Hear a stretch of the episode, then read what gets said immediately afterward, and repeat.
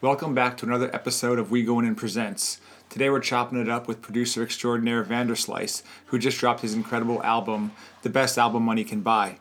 The album features a wide selection of artists from Cormega to Slug to Conway to Freddie Gibbs. It also features the single Hard Body Karate, which Prodigy recorded two weeks prior to his tragic passing last summer. No punches are pulled in this conversation as Vanderslice talks about how the album came together, what it was like working with the MCs, who's the worst rapper that makes beats, how to make it in the game today, and much more, including an explosive shit that comes towards the end of the interview. In the interest of fidelity, we're running it unedited, which means you get all the sounds. Make sure you subscribe on iTunes or Stitcher, and please hit us with those stars on iTunes, and follow the links on profilewild.com for my books.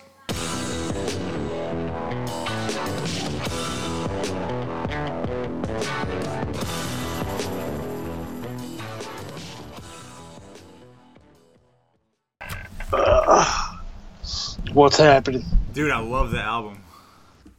Dude, good, thanks. Yeah, man. I mean, dude, it's it's it's it's weird. Like, I mean, I, I haven't seen any negative reviews, but I'm getting a lot of backhanded compliments from people. what, what kind of backhanded compliments are you getting?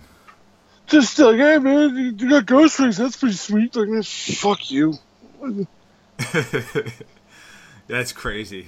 It's annoying, man. Like, yo, like people, people. I guess they they painted me into a corner where like I'm not supposed to do anything outside of shit I did eight years ago. I guess I don't know.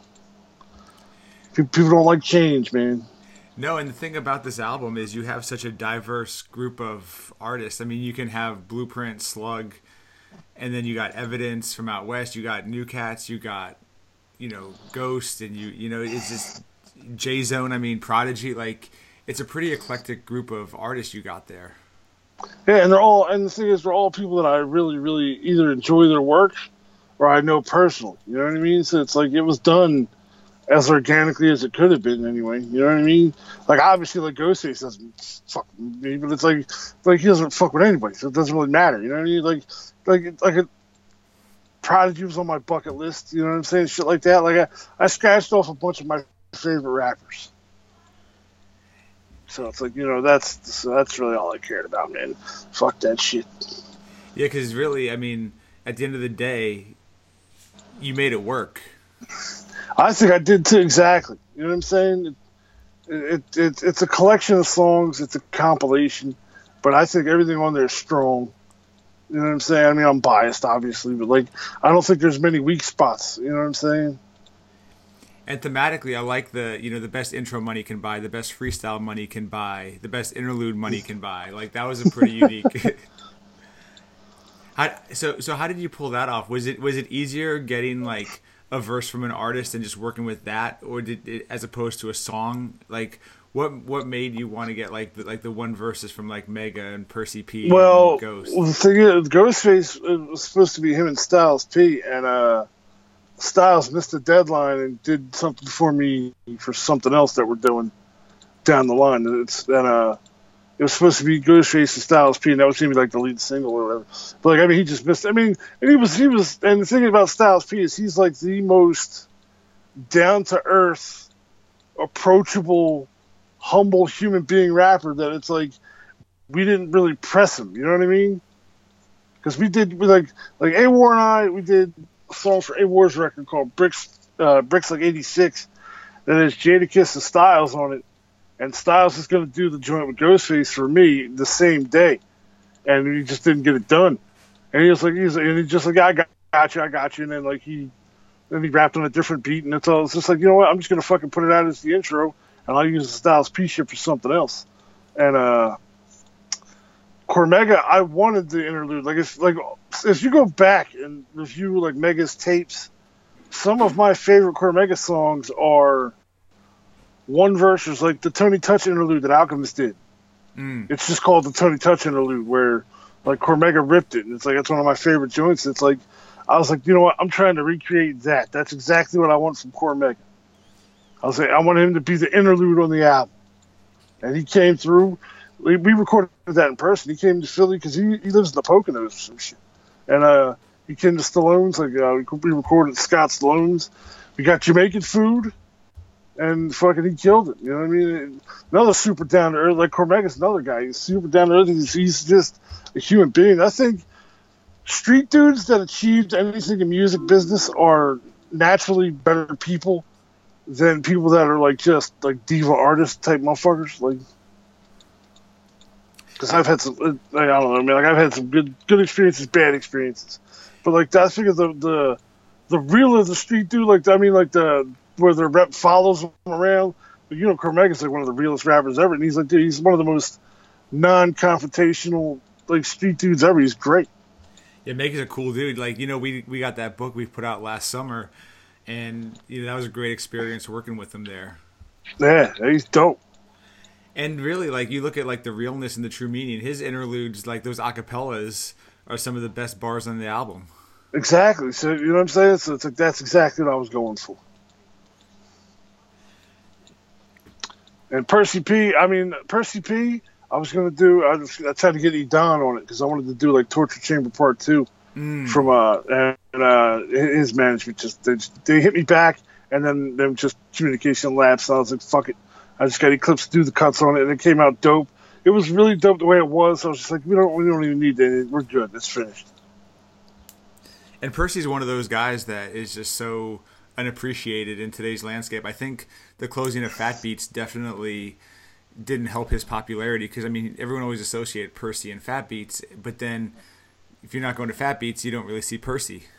Yeah, you're right, and I mean he, he lives in California now too, so it's like, you know, what I mean, I guess he's just I guess he's just doing shows out there. I don't know, but I mean Percy's another. He's one of my favorite rappers of all time. You know what I'm saying? So he's always been one of my. His style is so is so original. You know what I mean? Like I loved Percy P. So like that was a fucking that was like a no brainer. I was just like, I wanted to, like I said, I wanted it to be Percy P and E Don. E Don flaked on me, which is fine. Like you know, I don't care. I don't. I don't. That's the other thing. It's like I don't wait for people as much as other people would these days, because I can just I can call somebody else, get something else done. We'll find another route. Like I, I'm not. I'm not. I don't do the fucking rapper ego shit. We're like we're, we're gonna do a song with this guy and we're gonna wait for eight months and go. Fuck that. Like yeah, if you can't do it in two weeks, I'm going. I'm going to get somebody else to do it. Like, I mean, you know, the Ghostface shit came together in person. Like, fucking Awar is friends with JoJo Pellegrino. JJP, and, uh, South Shore, yeah. Yeah, yeah exactly. Yeah, and, and, JoJo was in the fucking lab with Ghost, called War. Was like, yo, I got, I'm working with Ghost because he was recording something for his record. He's like, come through the studio. Two hours later, he was in there. You know what I mean? It was done. That's incredible. What, what was it like actually being in the studio with JJP and Ghost? I didn't go. I, I blew it off. I fucking sent a war. yeah, and, and, and so I just and it was like it was like you know what I'm saying. It was just I don't know, man. I mean, it wasn't a great experience, but it goes is like a very confrontational, standoffish type dude. He said like the whole time he did it, he like A told me like the whole time he did it. He tried to reiterate 57 times that that He's like, "Yo, I want you guys to know that I'm doing you a favor, that kind of shit." Oh, and it's like at this point, he told me, I'm like, "Well, dude, tell him." that I told him, then tell him not to do it. Fuck it. You know what I mean? That's where I was with it. It's like at this point, I sent like 500 beats through, and it just kept. Uh, it was it was a nightmare. But the thing is, the end result. I'm glad I did it, and I'm glad he did it. But at that time, I was like, dude, just tell him not to do it. I don't give like I was like, I don't give a fuck. and, and it, it doesn't leave you uh, wanting to do it like oh ghost man we should really do an album together let's do let's do that ep no not no not even a little bit dude it's like and the thing is i don't blame him like as much as like i don't know it's like i blame the era itself because like ghost gets coddled by these european dudes who bring him out for a show and give him fucking 25 g's and it's like that's not his market here you can't make that kind of paper here you know what i'm saying so it's like it's like me being an independent artist, like fully independent with no label, no backing. Like I'm straight out of pocket. Like, dude, I'll pay you to rap, but I'm not paying your mortgage. Right. So it's like, yo, if you hear something you like, we'll meet in the middle. You know what I'm saying? Like I tell everybody, it's like, like I invest in myself, but I'm not, I'm not fucking footing the bill. You know what I mean? Like anything that I spend money on rap wise, I can make back. I re- like, you know what I mean? Like I was in the black before everything's awesome came out, and I'm almost in the black with this with this album. but uh, the manufacturing was like a lot more expensive. Because I mean, I did a I did a picture disc and shit for vinyl. But as far as the features go, like you know what I mean? It's like we didn't really throw that much paper at that many people. You know what I'm saying? So it's like, yo, don't. I just I don't know, man. I didn't. I just. I'm not saying that like I Ghost should know who I am and respect who I am. Like I'm not saying that at all. Like I, I know who I am and where I stand. But it's like, yeah, when you hear the beats, if you picked them, don't tell me you're doing me a favor. You know what I mean? It's like, yo, what the fuck? Like I don't need a favor. You know what I'm saying? I don't need a favor from anybody. Yeah, you've never been that dude that's you know that needs that, and I mean with with your production quality, I mean I feel like you're in demand enough where you can easily move on to the next dude if you need to. Yeah, that's what I'm saying. It's like and, and it's like you know it's like how do you convey that to Ghostface? You can't. It's impossible. You know what I'm saying? it it does. So I was just like, all right, yeah. it was just it was a weird experience, man. But like I said, I'm glad the end result. I'm glad the way it came out. He gave me an honest effort. The verse doesn't stink. The only problem I had is he said the verse. He said the year. yeah, that's what I'm saying. 2017. Yep. Yeah. Now Prodigy did as well, but Prodigy died like literally two weeks after we recorded it. It was like a fucking time capsule. Right. Super bittersweet, man.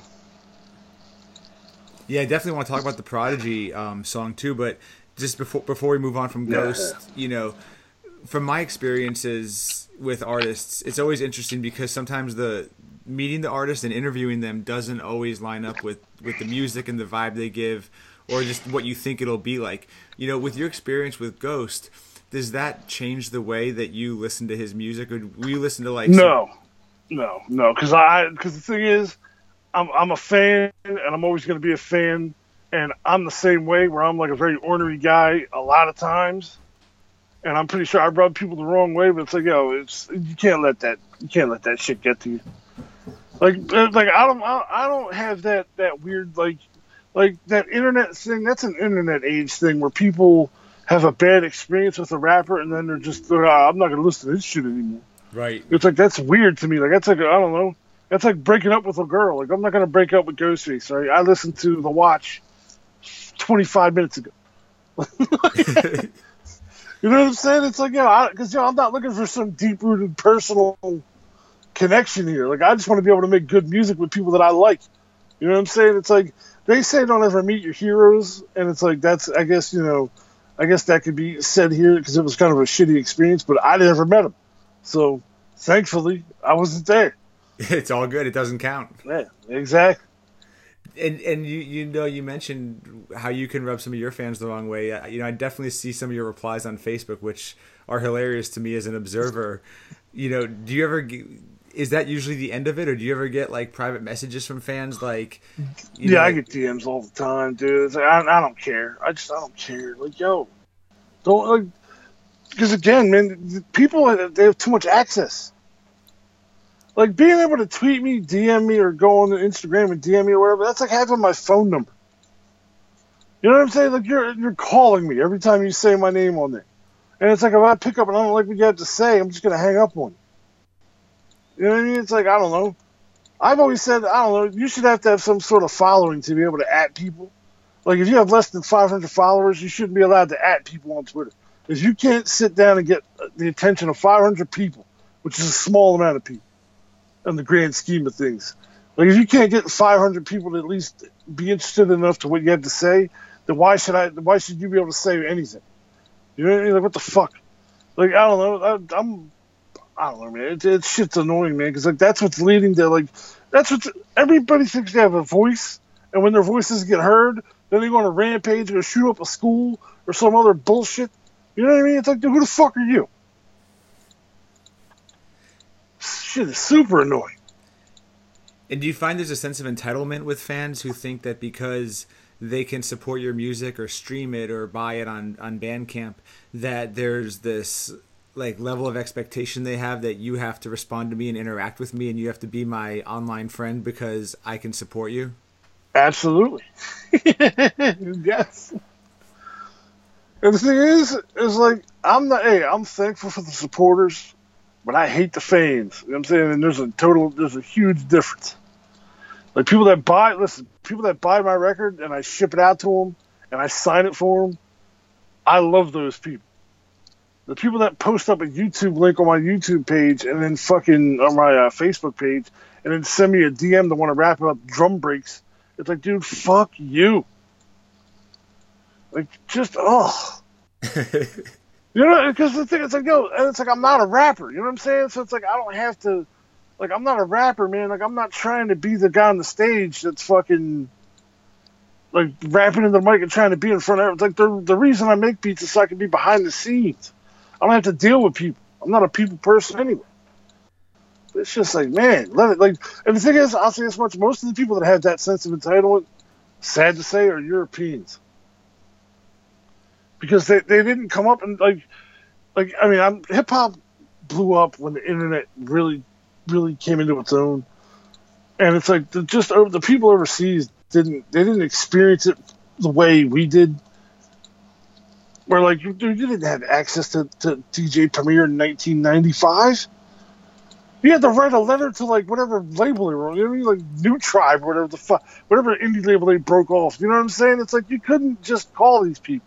Right, there's those so fan, there's fan club uh, stickers and cards in the yeah. in the in the albums. Exactly.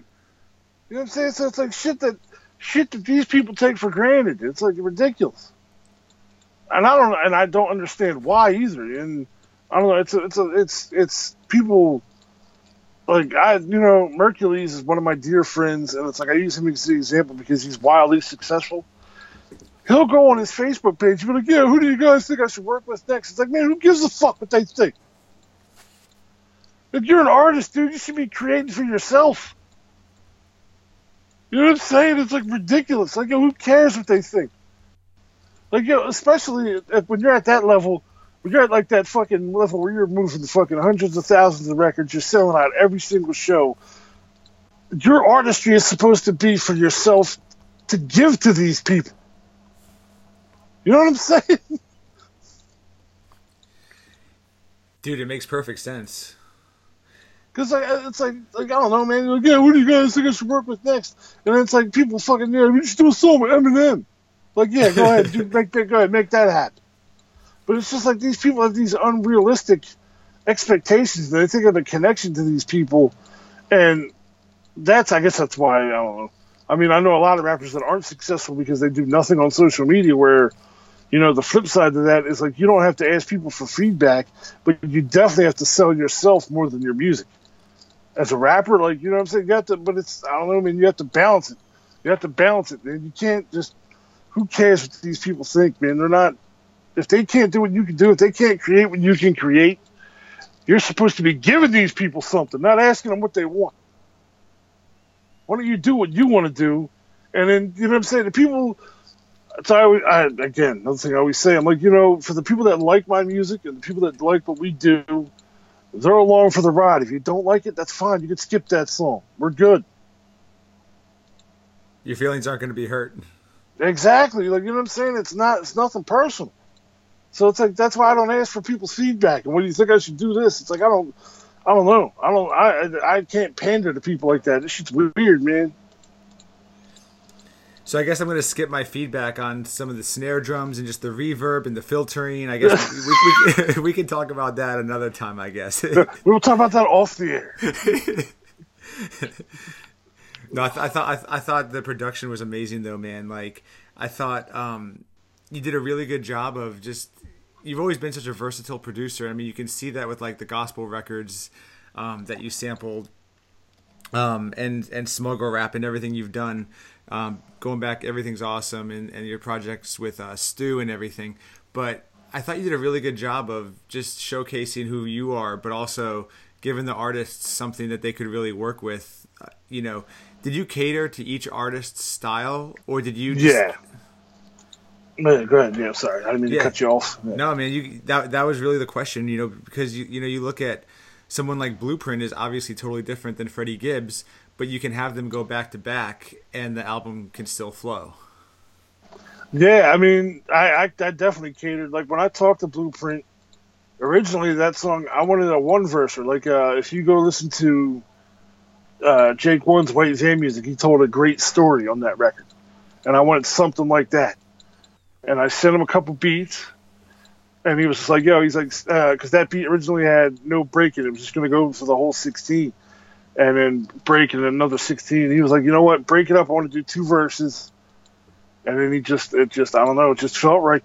And I don't. The, re- the reason I think it flows right into the Freddie Gibbs shit is because, like, uh, their voices are kind of similar. Like, I don't know. It's like a, they not they don't sound the same but they sound close enough to me that I thought that like even if the beats didn't match, their their voices, the, the inflection they rap it because they're both from the Midwest, would would at least still at least carry it. You know what I'm saying? That was that.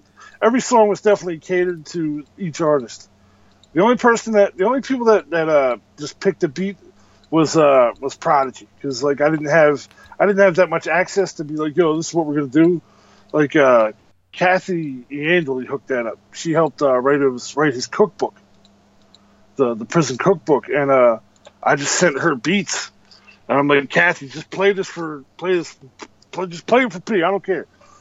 And like a couple months went by, and I just kept sending her beats, sending her beats, and then she hit me one day like, look, he picked this one, and uh, she linked me to his manager, and then we talked, you know, we talked business. We handled the BI, and uh, it was more than agreeable for me because I got the I got the Kathy rate. You know what I'm saying? It was great. And uh, plus, he knew like he asked me what I was going to do with it, and I was like, well, listen, I'm going to get Twin and fucking. I was either going to get Conway and Westside or I'm to get Twin and Evidence. And because uh, I at this at this point I didn't even have the Slugger Evidence joint done, and I knew I was going to do something with Ev. And uh, but I was going to I was going to put Twin and Evidence on it or Conway West Side. He was like, "Fuck, I." He's like, "That's cool by me." And then he sent me his verse. The verse was dope, and uh, I talked to Slug at the interim, and Slug was Slug is amazing, dude. The, again, another I would say Slug was probably the best interaction I've ever had with a rapper because he showed me love when he truly didn't have to. You know what I'm saying? Because like I couldn't I couldn't afford to pay Slug. You know what I mean? Like I didn't. Dude, like you know that guy's and he knows that I can afford to pay him. So he like him and Ev. I was gonna we were gonna do something and I forget what it was because I fucking hit slug. Like uh, you know, I want to do something with him and Awar. I think I think it was Awar for my record because Awar's that's the only way Awar's not, not on my record by the way. I mean I'm talking in circles here, but that like Slug hit fucking Slug hit me back was like, well, what's up with evidence? And I was like, I don't know. And then he hit me back like an hour later, like send beats to. He sent me his email. I sent him like three or four joints that I figured that him and Ev would sound good on. Like, like yeah, boom. He's like, yeah, we're gonna use this, and then that was it. I was like, dude, it's amazing. So, so yeah, we definitely tried to cater. The only two people that got choices were Prodigy and Slugging Evans. Everybody else, I sent one beat to. Like, you know, the Gibb shit.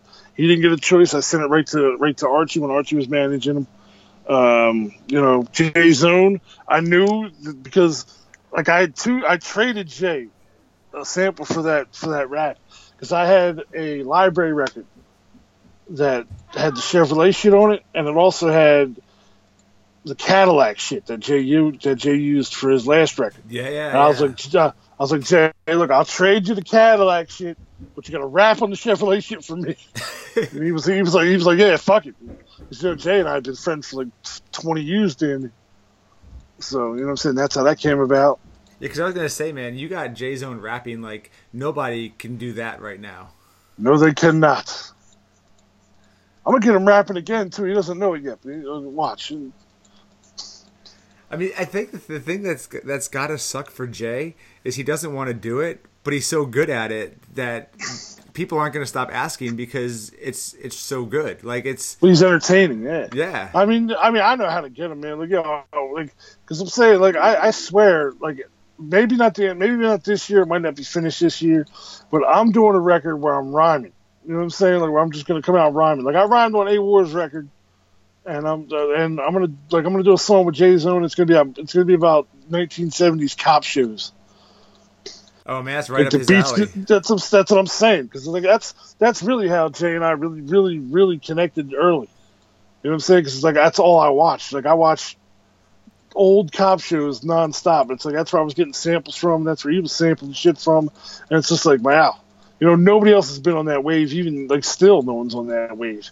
Because most of them shows you can't even find. There's a couple of them on Hulu and shit, or like the if he has like uh like we like MeTV like shit like that. But it's like yeah, not they're not readily available. But like you know we're gonna we're gonna replay something off like a T.J. Hooker episode and rap on it. Watch.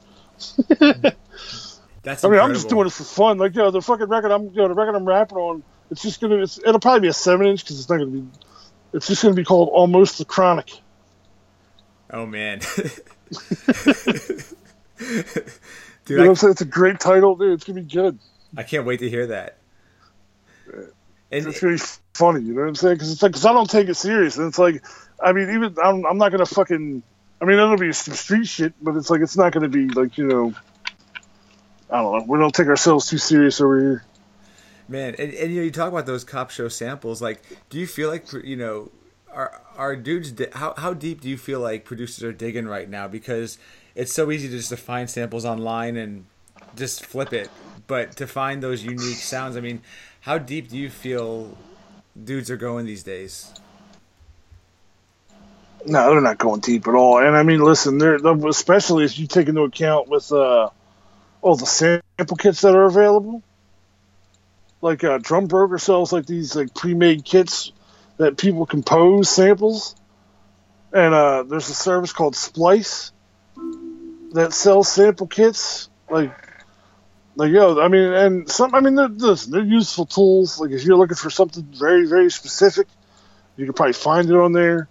But for me, I don't know. I mean, nothing beats like nothing beats the feel when you find a record that you've never seen before that you buy on a whim for like a dollar somewhere in some hole in the wall bookstore, some thrift shop or whatever, and you put it you put it on the record and you listen to it and you hear that sample for the first time. That's the high you chase. Like yo, that's like the that's better than making beats. It's just like yo, that's that's it's like being on drugs. Like I mean, that's what I tell people all the time. Like I spend an obscene amount of money on records, and it's like, yo, it's it's a bad habit. It's bad. And do you do you keep all the records you you have, or do you do you resell them? Like, what do you do? Like with your I used to flip them. Now I keep them. I, I keep anything I sample. I keep anyway. Like you know what I'm saying. That way I can just go grab it in the archives if I need to do something. You know, like you know, like that Jake one shit where he'll just just recreate what he sampled out that type of shit. Like I'll just show the record off and do that type of shit. I don't know. Mm. But I, I just like it for an archive copy. But it's like I don't buy as many records as I used to, but I buy a lot of rare records. You know what I'm saying? So everything holds a value. And especially now, like if you can get a rare record, like they're, they're only going up in value, man. Because like there's there's still so much music that has never been never but never been discovered or you know what I mean like there's so much music on vinyl never made it to CD never made it to YouTube like ungoogleable titles shit like that Right. And you, you mentioned how the Prodigy record Hard Body Karate came about, but we didn't get into the record itself. You know, what does it mean to you having Prodigy? You know, you mentioned he was a bucket list um, dude for you, and you got him two weeks before his tragic passing. yeah I mean he's my favorite rapper of all time I mean dude it hurt man like I said it was like it was like the weirdest feeling because to finally to finally get that access respectfully without trying to just chase him and throw thousands of dollars at him. You know what I mean? It was a legit collaboration, and it just, I was like, yeah, I, was- I didn't believe him. I'm like, like yeah, Prodigy John. I'm like, no, he didn't. Uh, and and I use like that stupid human, like like I was just I was just working with him. a week ago. He ain't dead. Like, it's just like what the fuck. And, and there's been a void since. There's been a huge void. You know what I'm saying? It's like I don't know, man. It's it just it was incredible, and I I I was just like I don't even know what to do. Like I just we put the song out on his birthday last year, like just to put it out. Like fuck it. And it's just like I don't know, man. Because he never got to hear the final version, right? No, no.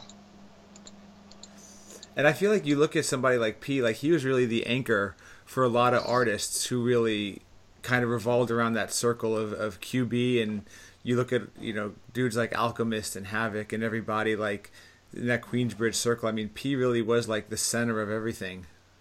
There he was. Yeah, and it's like, and I mean, you feel it. Like, yo, a lot of those guys still can't even talk about it. You know what I'm saying? It's like you don't really see Alchemist tweeting about it They're talking about it, man. It's like, oh, it hurts. You know, it's it's a it's a like especially for them. I mean, dude, they, like Alchemist. You know what I mean? Like Mobb Deep put Al on the map. Right. I mean, like, if- listen. I mean, we could all speculate. If you go listen to Temples of Boom, like their Alchemist beats with Muggs drums on them, but it's like the the breakout was when he did those two songs for Mobb Deep. He did Thug Music and The Realest, and it's like those are the Realest is my favorite rap song of all time. You know what I'm saying? Like that beat, it's so it's so basic. It's it's just it's sublime. There's nothing better. And Kool G Rap comes in and kills it. It's just I don't even know, man. It's a perfect production, and that really put Al on the map. And then Al went from there to like doing a bunch of street sh- shit. He was doing like Capone and Noreaga records, Fat Joe records, Jadakiss. You know what I'm saying? Like he blew up off that shit. So it's like he owes Prodigy a lot. You know what I mean? After listening to that Blueprint song, do you feel like he really hugged that dude in the conflict? Did that really happen? Yeah, according to uh, his website, it did. Wow, that's crazy. Yeah, I didn't know. I mean, I didn't know, but uh, I was. I mean, I was glad he illustrated something that was that was honest. You know what I mean? Because it, it definitely it definitely helped push the song a little. Right. It, it it was one of those things where it's like I could see that working really well or going really badly. Right? That dep- I think it depends how many people are in the room. True. If the wrong people see you hug the wrong guy, then it's, then it's like a problem. But you know, if it's just an empty bar with him setting up this equipment, and then you know he's like, "Listen, man, you know we got no beef, just relax." You know, I guess it worked out. I mean, I'm glad it worked out. I love Blueprint. Yeah. Yeah. I think he's. I think he's. I, he's criminally underappreciated. Yeah. And he's he stayed working though, man. It's good to see like dudes like that that just keep putting projects out and keep. Well, because yeah, I mean, he, he's got. He can produce. He could rap. You know, I mean, he's he's self sufficient. I mean, I, I like him better when he's rapping with like RJD2 or somebody that's like super duper talented on the beats. Because he's not amazing, but he's passable enough that I, you know what I mean. I still listen. Whereas somebody like you know, J Live is horrendous on the fucking production. Should just hang it up. Like yo, that guy is a fucking amazing rapper. You, you can't show me the worst producer. Is he is he your the wor- in, in your opinion the yeah, worst by pro- far. producer like rapper who produces? Yeah, by far. And it, it bugs the shit out of me because of how talented he is. J Live is a, one of the best rappers ever. I love J. Like, yo, you listen to fucking, not even the best part, like before that, the Hush the Crowd. He, like, yo, J Live never had a miss. If you go listen to his guest features, like, you couldn't even get J Live on features at one point. And he did that song with Seven L and Esoteric. He killed it.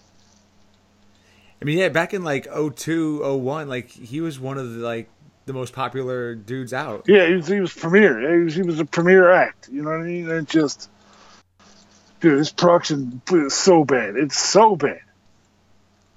It's it's breathtaking. It's like you hear just, ugh, just gasp. Ugh. You got something for He him? doesn't, yo, and he doesn't care. He doesn't give a fuck. That's, I mean, I guess I respect that angle because he doesn't care. But it's just like, man, you should care.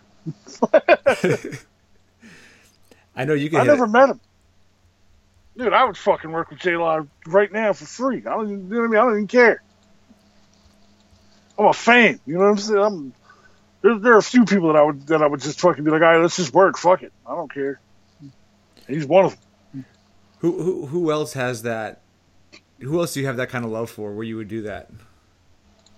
Uh, I don't know, like MOP, obviously. I mean, Oh man, like dude, shit. I mean, people that I like that that I that I feel like kind of not fell off the map because MOP's still around, but it's like, dude, you do you really want to hear fucking MOP with the Snowgoons on the board? It's like, cut it out. You know, what I'm saying? just cut it out. Like, I don't want to hear that shit.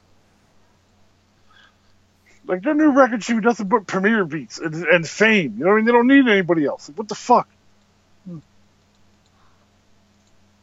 it makes sense, man.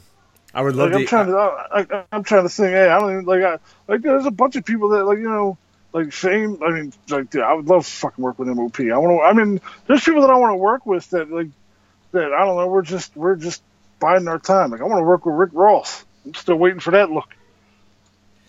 So how do you go about getting those looks, man? As an independent dude who really does everything on his own, it's not like you have you know these major connections. You know, like you have your relationships and you work your relationships. How do you get to a Rick Ross from where you are?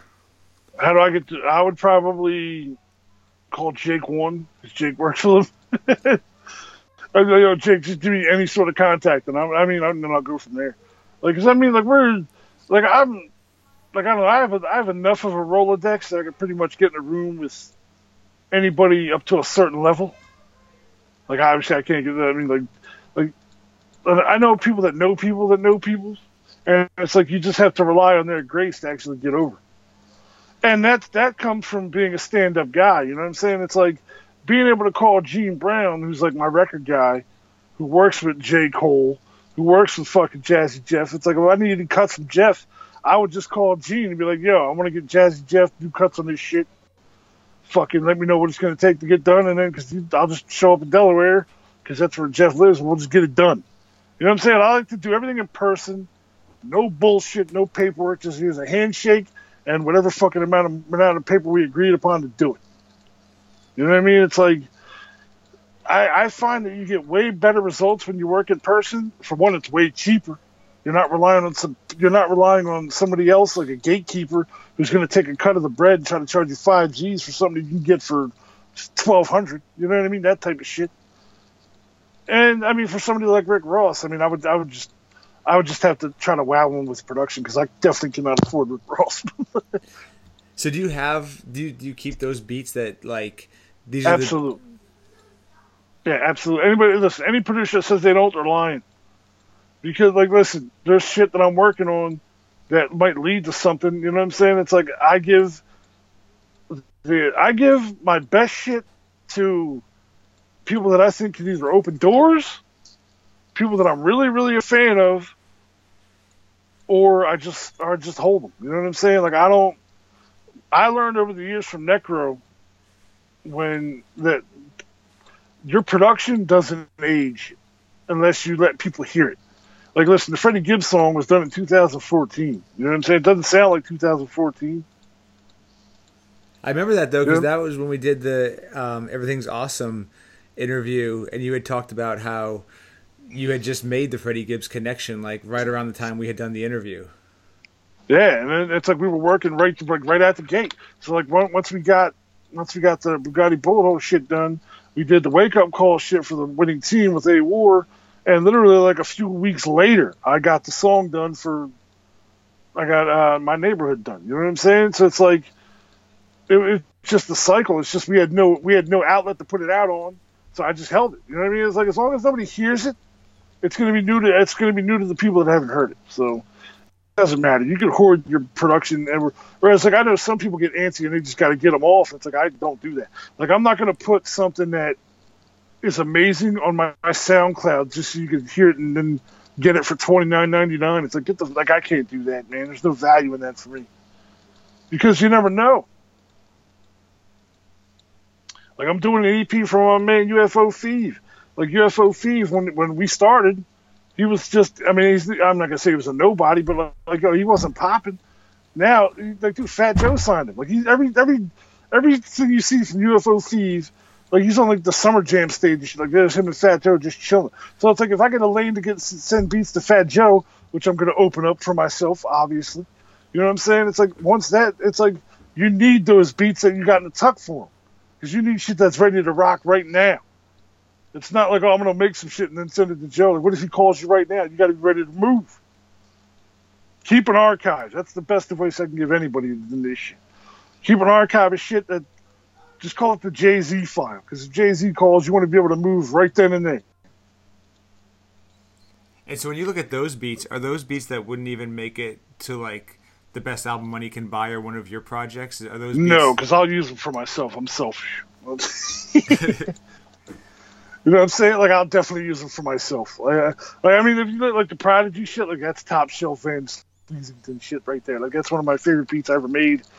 and it was rehashed like last summer. I made that beat like ten years ago, and I was listening to old beats, and I fucking heard it. I'm like, yo, I, we gotta remake this shit. And when we when Steve's and I remade it, Steve's layered the bass like so perfectly, it just gave it a whole different feel. I'm like, yo, we're gonna get. Yo, if you could, you know, I don't know if you ever talked to Vakil. Like, dude, Vakil asked you for that beat, and I told him months that, like, yo, we're getting Prodigy on. Like, dude, I have a Facebook convo I can pull up. You know what I mean? Like, I told him months before it even happened that I, I was just like, this, this is the first beat that I ever made that I'm like this, and this is the beat that I'm getting Prodigy on. I don't give a fuck what we got to do to get it done. I'm gonna make it happen. Man, that's that's so crazy. Like so so when you listen to it today, man, I mean, what goes through your mind as you as you hear Hard Body Karate today, knowing the journey it took to get the song and then everything that transpired? I, don't know. I love it. I mean, I, I think it's one of my favorite songs that I've ever done and uh, you know Conway did his thing. And I mean that was it. Conway was signed to Shady too when he when he did that verse too. So it's like I didn't I didn't realize I didn't think we were. I mean I didn't know like I didn't know whether we were gonna have problems clearing it or not. I don't know what the fuck. I didn't I didn't care. Just like you know what man, I'm doing this for me. Let it, anybody sue me, I'll be here. You know I'll, I'll meet him in court. So it's like when I hear it now, I just I think back as like you know like I'm just glad it got done. You know what I mean? Because I, I, don't I don't listen to my music all like that after it's done. Like I, I listen to it while I'm making it. Once we sequence it, and then I don't listen to it again. And then when it comes out, I like to listen to it the same time the fans do. You know what I mean? And try to reabsorb it. And then after that, it'll be on the shelf. It'll just like I probably won't listen to it for years. So, so you're not the dude riding around with his own music, just blaring it everywhere. No, not bump. No. I've been with some rappers that have done that, and it's it's kind of crazy because it's not like they're like, oh, I want you to hear my new stuff. Like they turn on the car and it picks up like mid song, like like they were just blasting their shit before they got to me and like picked me up, and it's just like. I don't know, like I, I get why you got to hear your own music in the car to make sure everything sounds right, but there's also like a huge level of narcissism that comes along with that. Yes, there is, dude. Yeah, I'm not. Again, I'm not like that. You know what I mean? Like I, dude, listen, man, I went into the Red Bull Big Tune battle in like 2008 thinking my beats were trash. Like I didn't know, I didn't know I was good until like four years ago. You know what I mean? It's like, cause like I don't know, like when you send beats to people that you fuck with, especially if they're honest, they're gonna tell you what they like and what they don't like. So it's like, you know, I have enough confidence to keep creating, but it's like, I never had that confidence again. I'm a beast, yo. I'm a, I'm the best. Like, yo, I, I don't have that confidence. Man, so when did you know you were good? Because I mean, I think I think we all saw it a while ago, but if you only saw it four years ago, what made you see it?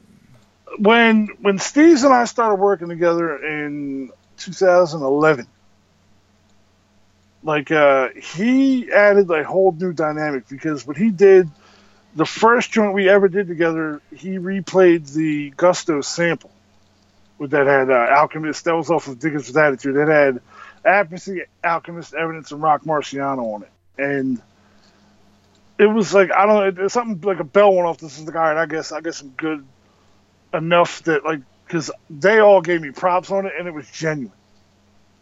And when you get props from people that like, it's like I don't consider Alchemist a peer of mine. You know what I mean? Like I look up to the guy.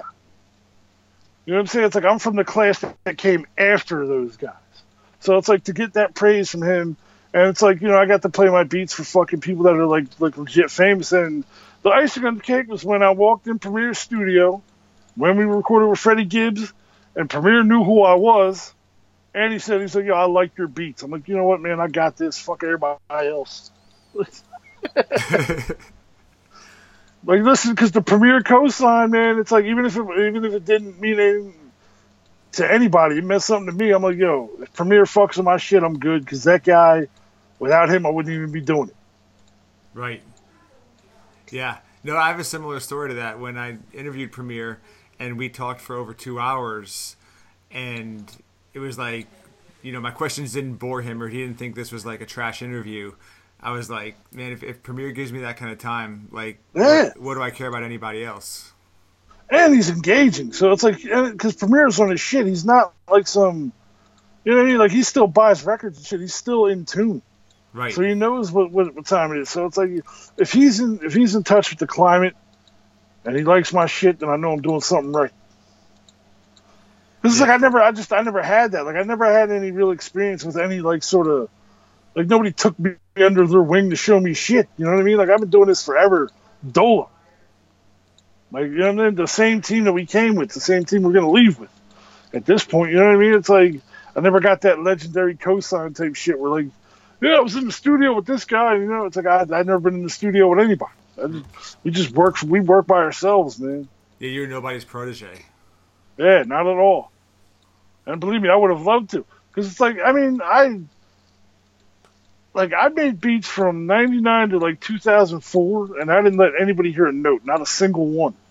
The first person I ever played my beats for was J Zone, and that's because we went digging for records like once a week for like four years. And it's like, you know, I finally made, I was like, listen, I finally fucking made some beats and put them on a CD. And he was just like, yo, these are dope. Like Celph Titled, picked a couple of them, and like we, never finished any of the songs because you know, I mean, I don't know if anybody knew Celph, then Celph, his work, he just doesn't. His workflow is, is the worst ever. But like, uh, like that's when I knew that I, that's when I knew I had something. Is when you know, because like Celph was one of my favorite independent artists at that time. He's picking beats. Vinnie Paz started picking joints when I met him at fucking DJ Primetime's radio show. And then that's like that's when I was just like, you know what, I could do this full time. Like I know I could then. Vinnie's the first person to ever cut me a real rap check. You know what I'm saying? So it's like, no matter how far I've ever come, I'll, I'll never forget. You know what I'm saying? I always show him that respect because that shit. It was it was a life changing moment. The, the the first rap check I ever got, I'm like, yo, this shit like I could really, really do this. But but it's like even then, you know, like I, I still didn't have the confidence. Like I didn't get the confidence till for a couple years later. You know what I'm saying? It's, now I'm good. Now I know. Now I know what I'm capable of. I know my limitations as an artist, and I know my reach. So it's like once I know my reach and my value, that's what I invest in. No doubt, and and and that also was pretty cool. You were digging with J Zone way back in like the two, the early two thousands. Yeah, early two thousands. How did how did that even come about? DJ Contact worked at Fat Beats. Uh, my man Ethan. He's a, he's a dear Ethan. friend of mine. Oh, man. Yeah, That's that's a name I haven't heard in a while. yeah, and well, he was he was he was Zone's DJ, and uh, but the thing is, is, is Ethan always had a day job. He had he worked at Fat Beats like the company or whatever. So like he, I'd just be in New York, and he'd be like, yeah, well, you know, I'll call Jay, and he linked us, and J Zone and I would just we like I said, we we linked through that, and we've just been we were both fans of fucking like Texas rap, like you know what I mean, like shit like that. Like we just connected on a personal level that was much deeper than than fucking hip hop shit. Like we weren't really like other people. You know what I'm saying? It's like I when I when I told I forget what I forget who it was. I think it might have been Breeze Overflowing. When I told him that like I would rather listen to to the Penthouse Players E EPMD, and fucking J Zone heard it and started laughing. And it's like, and because you know J Zone's like a huge Southern rap fan Right. you know, like the Poison Clan and shit, you know. And so it's like we connected, like, because almost all my favorite rap albums when I was a child came out on Rap a lot. Like, like I didn't like, I didn't listen to New York hip hop. Like, I didn't like a Tribe Called Quest and shit, like all that party and shit. Like, I didn't, I didn't grow up in that environment. You know what I'm saying? Like, I was in seven different grade schools by the time I was ten. Like, there was no party route. You know what I mean? We're listening to the gangster shit. You couldn't tell me I wasn't in the Crips when I was like twelve even though I wasn't in the Crips, but you couldn't tell me that I wasn't. You know what I'm saying? It's like, yo, I'll. You know, it was just weird, man, because it's like when you when you're white when you're poor white trash and like you move around, like I like you know what I'm saying? Like I lived in the projects and I've lived in a fucking like not a trailer, but like a trailer esque home. It was it was it, it was not a home on wheels.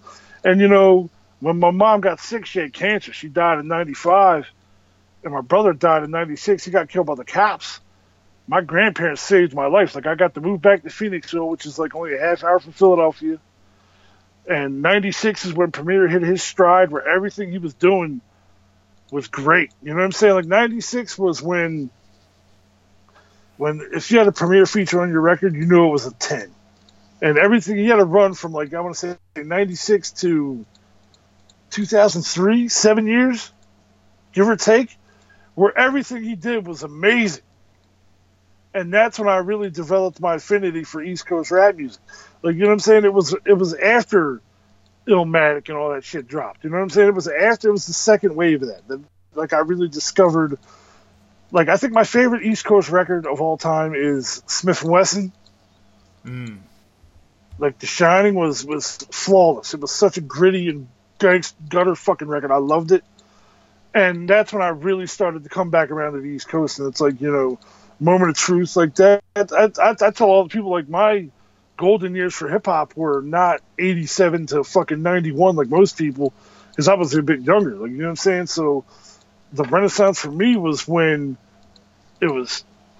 If you look at it, like, when MOP Warriors came out, Moment of Truth, Gang Starr, and Nonfiction were like they were all in like a year span. That it was like that was like my favorite era of East Coast hip hop, and it was also the end of the independent era. Like Nonfiction, to me, was the last classic to drop out of that whole scene, where it was like MF Doom, Thirstin Howl the Third, Cannibal Ox, and then Nonfiction, J Live.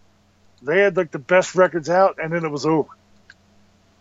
Like I can't like name a classic that came out of like that Lyricist Lounge scene after nonfiction. I can't. Like where, you know, like where they had the same like Pete Rock, Premier, Prince Paul, Large Professor, like where they're all on the same record. It was like they were they were just they were basically trying to recreate Illmatic with different rappers. you know what I'm saying? and it's like there's nothing. There's been nothing like that since. And, and, and that's right around the time too when the internet really opened up with um, it, there was you know Napster and SoulSeek and Audio Galaxy and all these. Yeah, exactly. That crippled and that crippled the game, man. And and just I, I can remember how much trash rap you had to get through. Oh my god! You know, because it's like and, and you know you, you you go online and you know different stores like Hip Hop Site and UGHH like they're they're promoting like these albums and you listen to it online you're like how are they like this is all just a money grab because this is trash like even for underground independent basement rap like this is not good rap it's bad man yeah because you know you go into it's... that rap with like a certain expectation that like this doesn't have to have that big studio 2001 Dr. Dre sound like like I you know you expect the lo-fi quality to a certain extent yeah I agree like some gritty some right. grit to it but it's like yeah they were they were missing the mark completely Right. They were missing the mark completely. and then we just segued into the mixtape era where everything was freestyles, and then we we have what we have now. It's just like you know, I, I think there's a lot of good music being made, but it's like you got to find it, man. The underground is alive and well, but it's like it's too saturated. You know what I'm saying? It's way too saturated, and you have to do more work than you're used to to find what you want to listen to. Because it's like I like a lot of like I have a seven inch coming out with all new guys on it. It's well, I mean they're new guys relative to the scene, I guess, but it's like uh, it's called the Trendsetter because I got it's a whole thing. But like I got fucking G Perico on there, Daniel Son, Ty Farris, Vic Spencer, and my local dude Capo, who's gonna win Team Backpack this year. So you know what I'm saying. So he'll get some traction next year, but I already got him. You know what I'm saying. So I'm ahead of the curve. So you know what I'm saying. I try to. I listen. If somebody's new and they're dope, I'm on them. I, will work with them all day long because it's like that's what I think. The people ahead of my generation, they didn't do that, which is why we're in a state of where we're at. Is people never invested in the youth. Like you know what I'm saying? Like dude, like I'm trying to think of somebody like I can't I'm trying to think of somebody that's not famous enough. Like you can't blame Nas for not passing the torch. Like you know what I'm saying? Right. But it's like like you, like some people could have bred people to come up and do things the right way, and nobody did. I mean, nobody. Well, you look at like Conway and Westside Gunn. I mean, they really did it themselves. Yeah, you know what I'm saying? It's like nobody. Yeah, so so that's why I'm trying to invest in the new guys, man. If I hear somebody new, I hit them up. Eh, I hit them up too. I'm like, I don't care. I'm not that guy where it's like that's the other thing, that weird producer ego where it's like, well, I'm not to hit him up. Like, dude, I hit Daniel Son up like, yo, let's do some shit. I got joints. He knew who I was. So I'm like, like that's a luxury that I have that a lot of other newer producers don't have. is a lot of like the new guys they already knew who I am, so it's a lot easier for me. But you know, I I I show love, man. I don't like people that don't show love. I try to. If I hear somebody's dope, I'm gonna work with them. I don't care where they're from, what they're doing. If they're interesting enough that that that, that, that they pique my interest, then we're gonna get it done. And and I thought too on Bone Museum with Vic Spencer off the album. I mean, I thought he had just some of the best bars on the whole project. Yeah, he killed it. he killed it. And I mean, dude, he's working. He's working. He's got like 15 records in a week. That's crazy. I mean, yeah, it's it's. I, I get what you're saying though. You know, you de- definitely have to go through different Spotify artists and just listen and give, give artists chances. But there's so much to go through. And you know what surprises me is when I find artists that like I really like. I mean, I'm I'm I'm picky when it comes to what I like and don't like, just from hearing. So much, It's like you know, because going through so many demos over the years, it's like you really know what you like and don't like. The, the, you know, pretty soon after you hear it, I'm amazed at some of like how talented some of these new artists are, but like how small their following really is.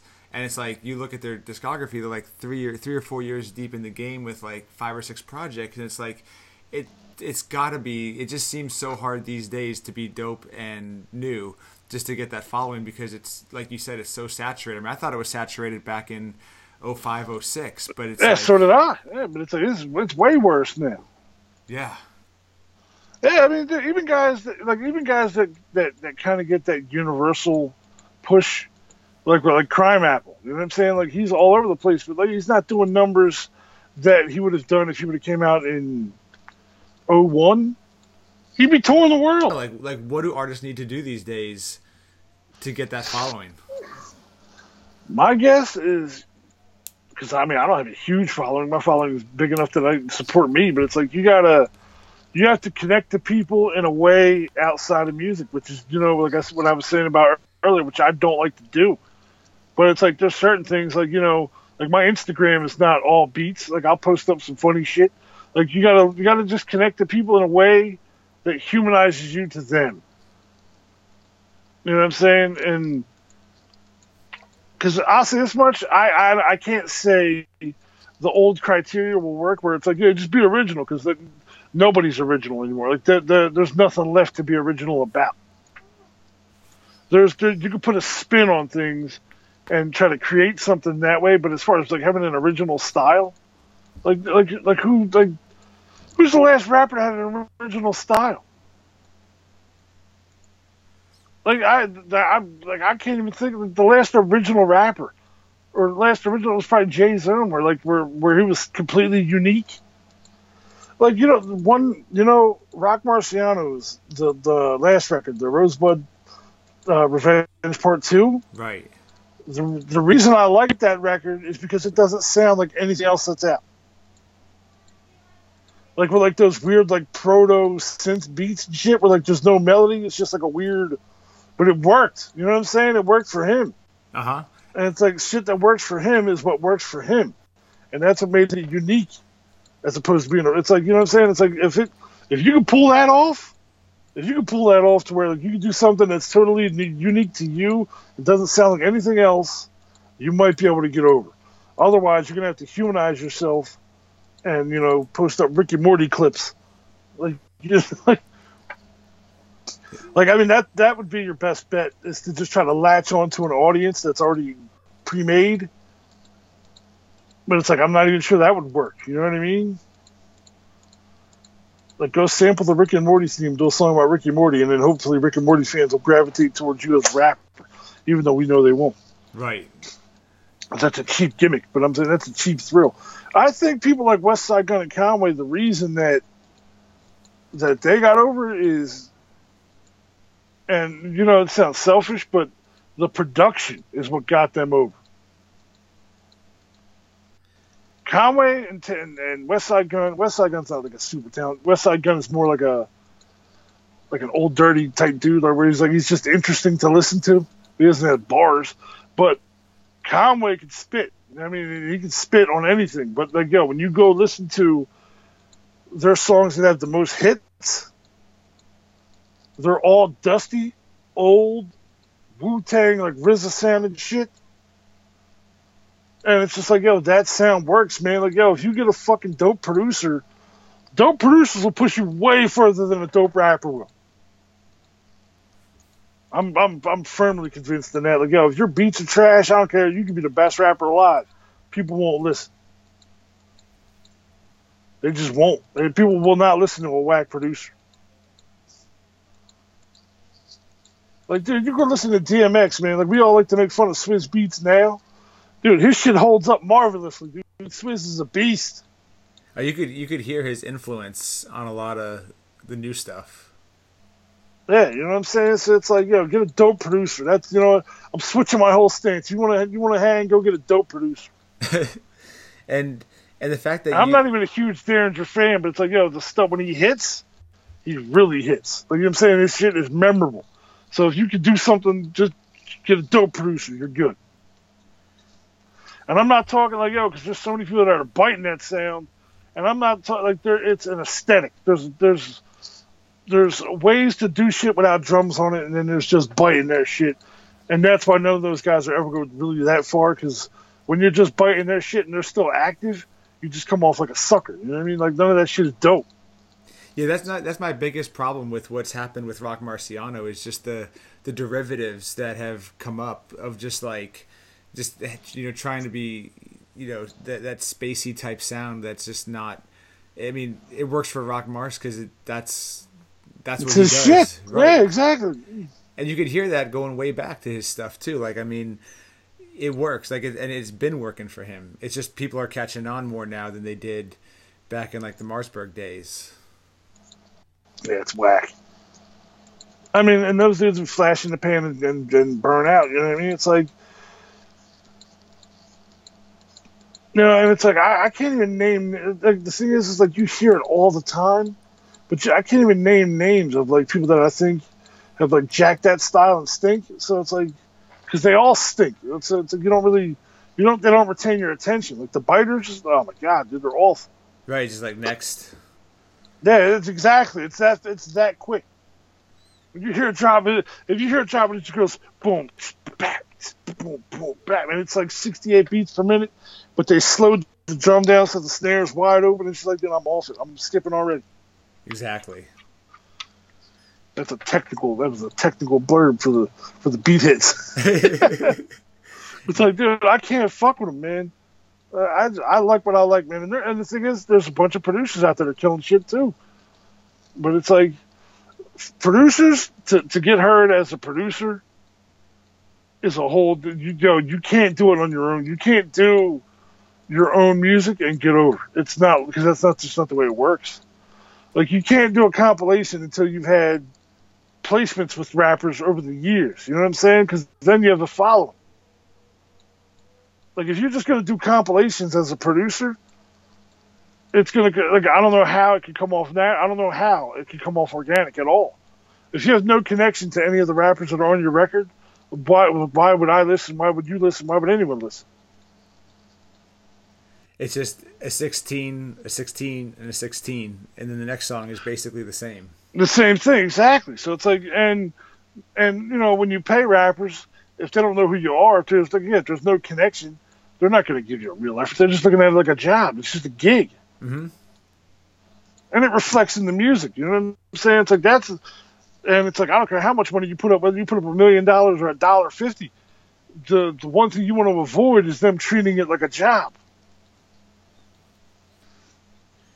Exactly. That's when that's when you get that generic verse that you could basically predict if you just go through like their lyrics and their their their patterns and their their style. You could pretty much right.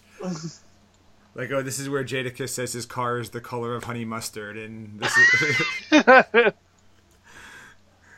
Yeah, it's like yo, because the thing is, man, especially it, so it's hard. It's harder for producers, man, because the the best way to get placements is to just work. You have to work. You have to work with these bum loser rappers. So then somebody will hear it and then be like, "Yo, that guy's dope. Let me reach out." Like you can't reach out to rappers when you're a nobody. It doesn't work because the rapper ego is not like that. It's wired the exact opposite the way it should be. Like rappers should be open to work with anybody. Your beats are dope. You should be able to get over no problem. But it's a, it's not like that. You can be the most incredible producer in the world, and the first thing people say, well, who does he work with? You know what I'm saying? It's fucking weak. I don't know. It's dull.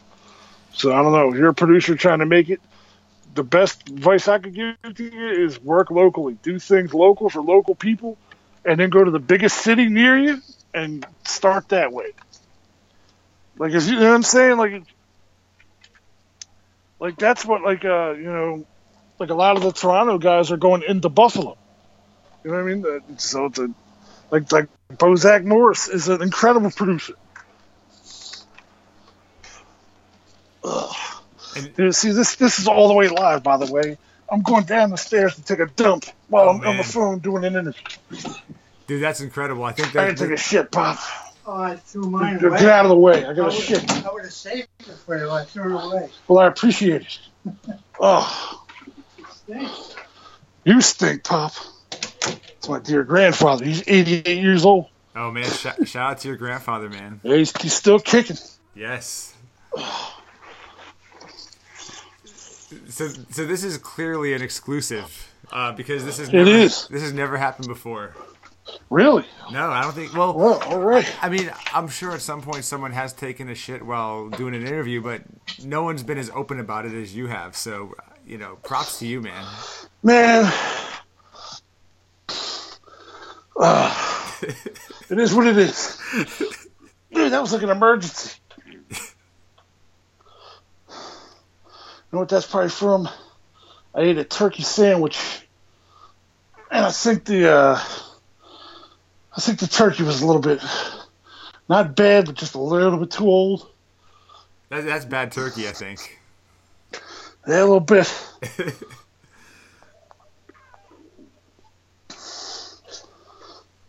Man, that's rough. All right, so where were we? so you Yeah, producers It's Bozak Morris is my man from Toronto. He's a beast, and like he's and the closest city to them is Buffalo.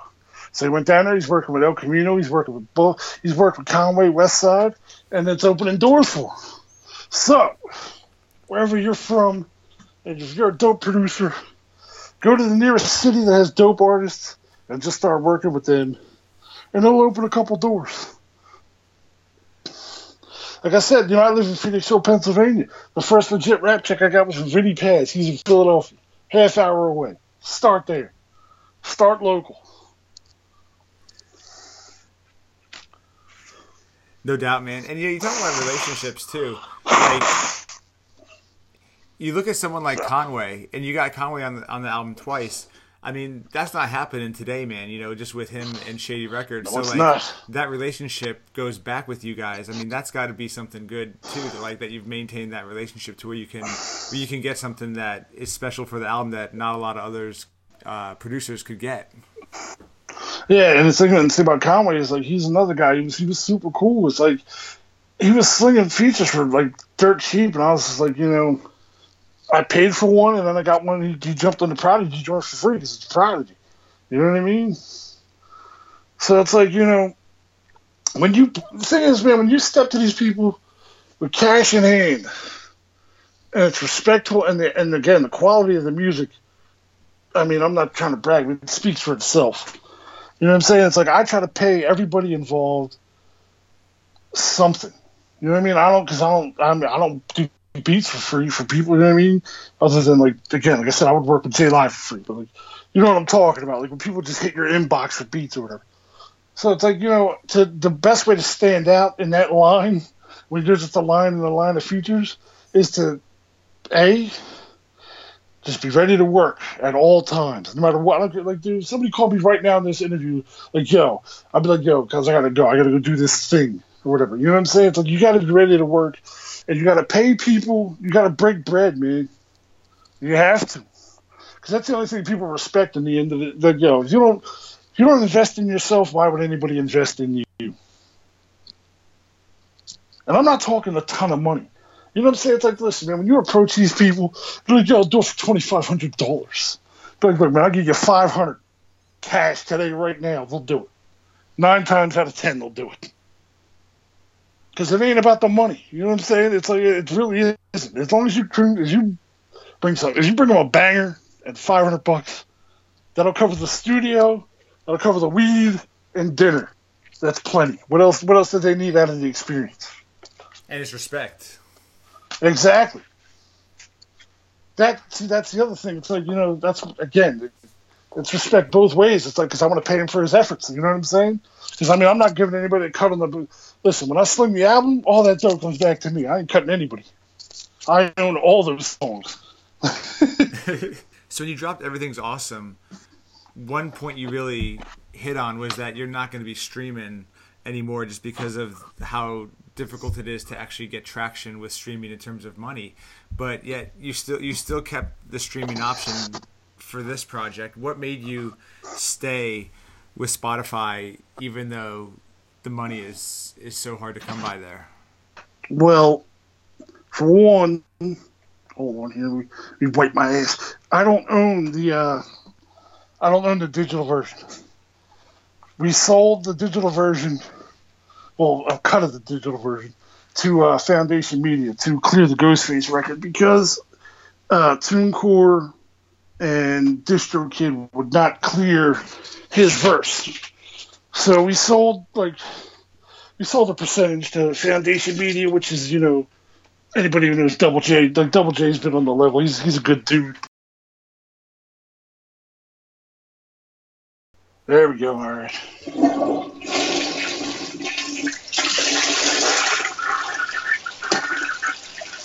Exclusive. Ooh, that was a banger. If I was Flex right now, there'd be bombs dropping like continuously. right. Tell him Ice Cube's uh, coming out feeling about ten pounds lighter. I'm glad, man. You know, I'm glad that just you know we going in could be there. You know, through the process. So am I. Have you ever been what I'm like saying? So am I.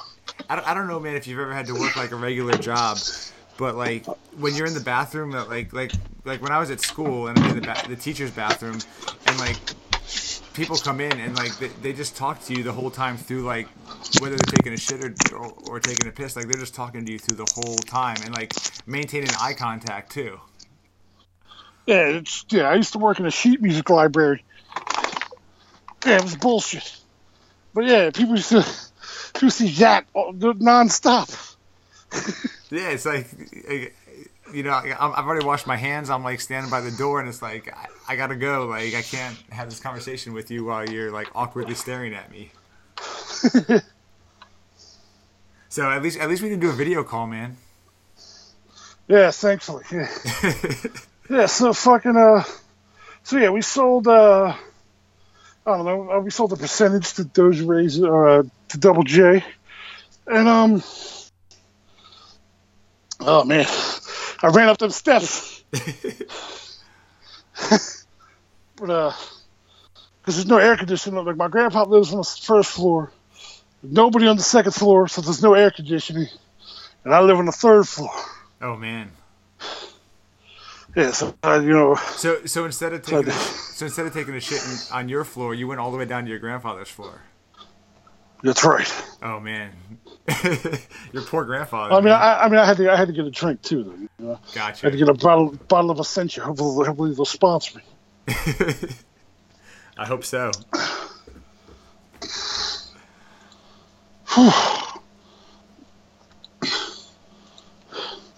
Yeah, so uh, yeah, so we fucking got Foundation Media. They have a bigger reach digitally than I do.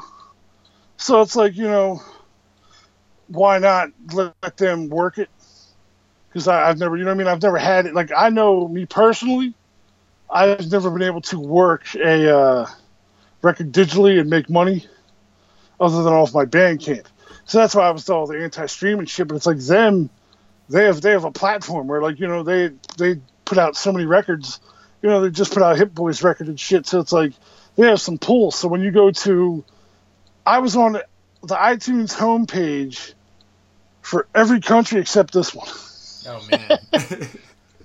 At last, I was, I was like, yeah, I'm like charting in, in you know Belgium. I was like, you know what, dude, I'm moving over there. I'm just gonna move. I'm so I mean, whatever. So you know, hopefully the numbers get pumped up.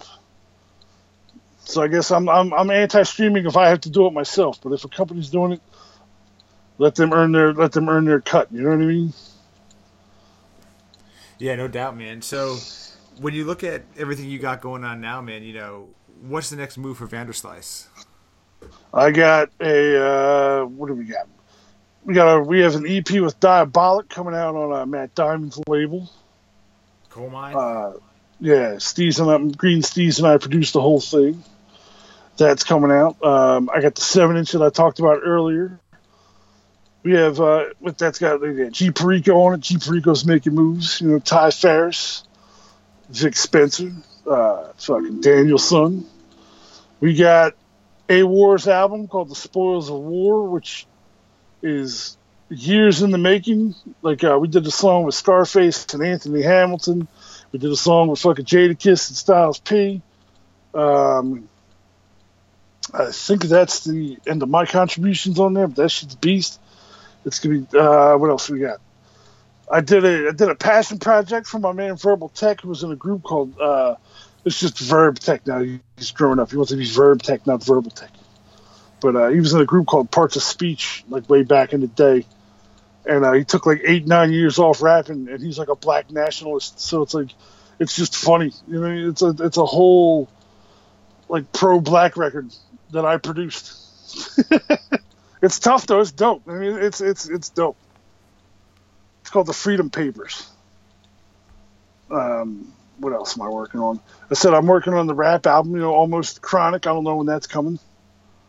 I got a bunch of beat tapes that we're gonna drop in the interim too. Like we got a, the one that's all of it's all Thai samples, and it's like we got a song from Apathy on that. Like it's gonna that like that tape will flow more like everything's awesome did, where it'll be like four or five songs and then like 15 or beats or so. You know what I mean? Like that type of shit. I'm doing an EP with UFO Fev, which is going to be spectacular. If you don't know who UFO Fev is, just go YouTube him. Like he's like he's bubbling. You know what I'm saying? He was on Funk Flex. He just got signed to Fat Joe. You know what I mean? He's he's he's bubbling. And he's just gritty New York street. He's dope. And uh, what else? I think that's pretty much it, man. I'm trying to stay busy. Like you know, I thought I was done, and apparently my arc is just starting. So it's just dope how much uh, how much stuff you got you got in the works there, man. I'm trying, man. Because well, that's the other thing is we didn't have anything to follow. Everything's awesome last year, so now we're we're going super hard. You know what I mean? Like we're trying to do as much as we can